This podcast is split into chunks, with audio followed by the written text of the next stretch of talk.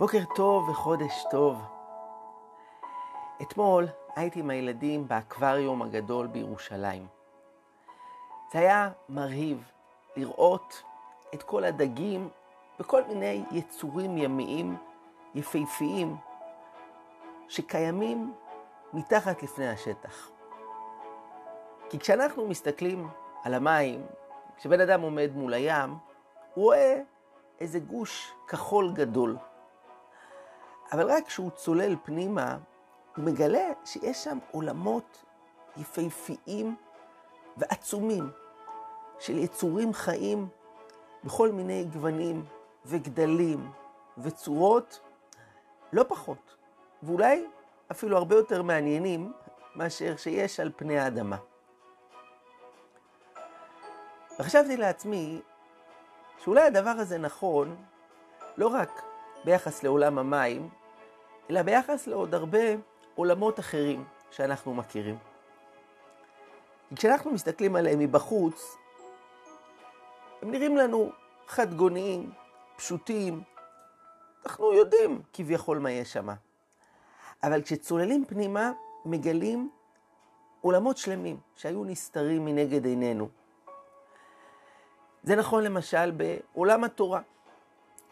אפשר ללמוד אותה בצורה מסוימת, ברמה שטחית, ולגלות דברים נחמדים. אבל מי שנכנס פנימה לעומקי העומקים שיש בה, יכול לגלות דברים מופלאים, עצומים, אינסופיים. זוכר כשנתקלתי בפעם הראשונה בספר מגלה עמוקות. כתב אותו רבי נתן נטע שפירא מקרקוב לפני 400 שנה. הספר הזה הוא עוסק רק בפסוק אחד בלבד,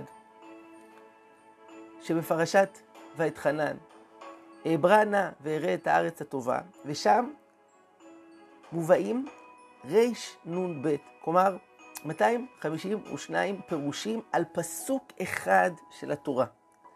וחשבתי לעצמי, אז מי יודע כמה פירושים מדהימים אפשר להגיד על כל כך הרבה פסוקים שחשבנו, בסדר, יש פה את רש"י, רמב"ן, אבל יש עוד הרבה הרבה הרבה יותר מזה. ועולמות של פשט ורמז ודרש וסוד ושבעים פנים שיש לתורה. ואנחנו נמצאים רק בקליפה, מבחוץ. מי יודע כמה עוד יש להיכנס פנימה ולגלות.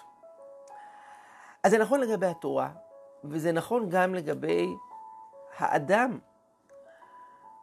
אנחנו מסתכלים עליו מבחוץ ורואים את הפנים, את הידיים, את הרגליים, אבל מה עוד יש מעבר לזה?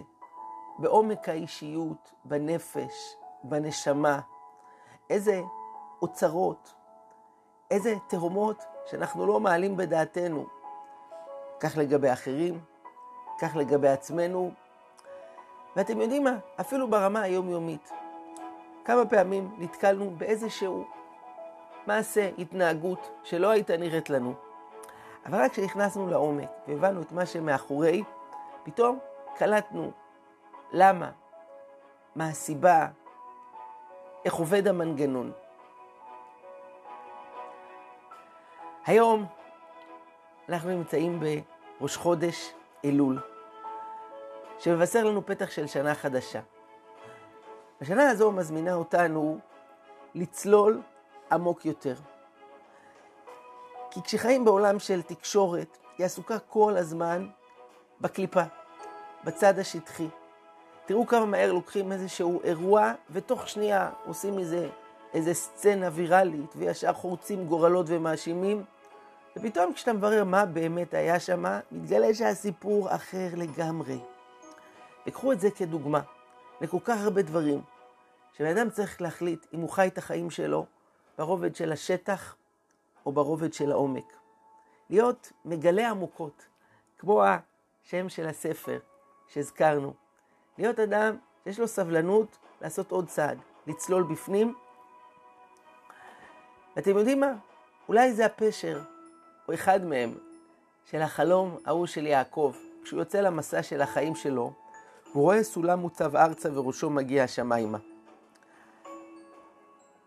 החלום הזה בא להגיד לו, אתה נע כל הזמן בציר השטח, ממזרח למערב, מערב למזרח, אבל תדע לך שיש עוד גובה ועומק אינסופיים מלמעלה, למטה, ועד לאינסוף, שאפשר לטפס ואפשר להעמיק ולגלות כל כך הרבה דברים. אם רק נהיה מוכנים לצלול, להביט עמוק יותר ולחפש את מה שמעבר. האם אתם יכולים להיזכר במקרה אחד שבמבט ראשון חשבתם איקס, אבל רק כשנתתם הזדמנות, כשהעמקתם, פתאום גיליתם שיש שם סרט אחר לגמרי? שיהיה לנו בהצלחה, נחיה חיים שלמים יותר ועמוקים יותר.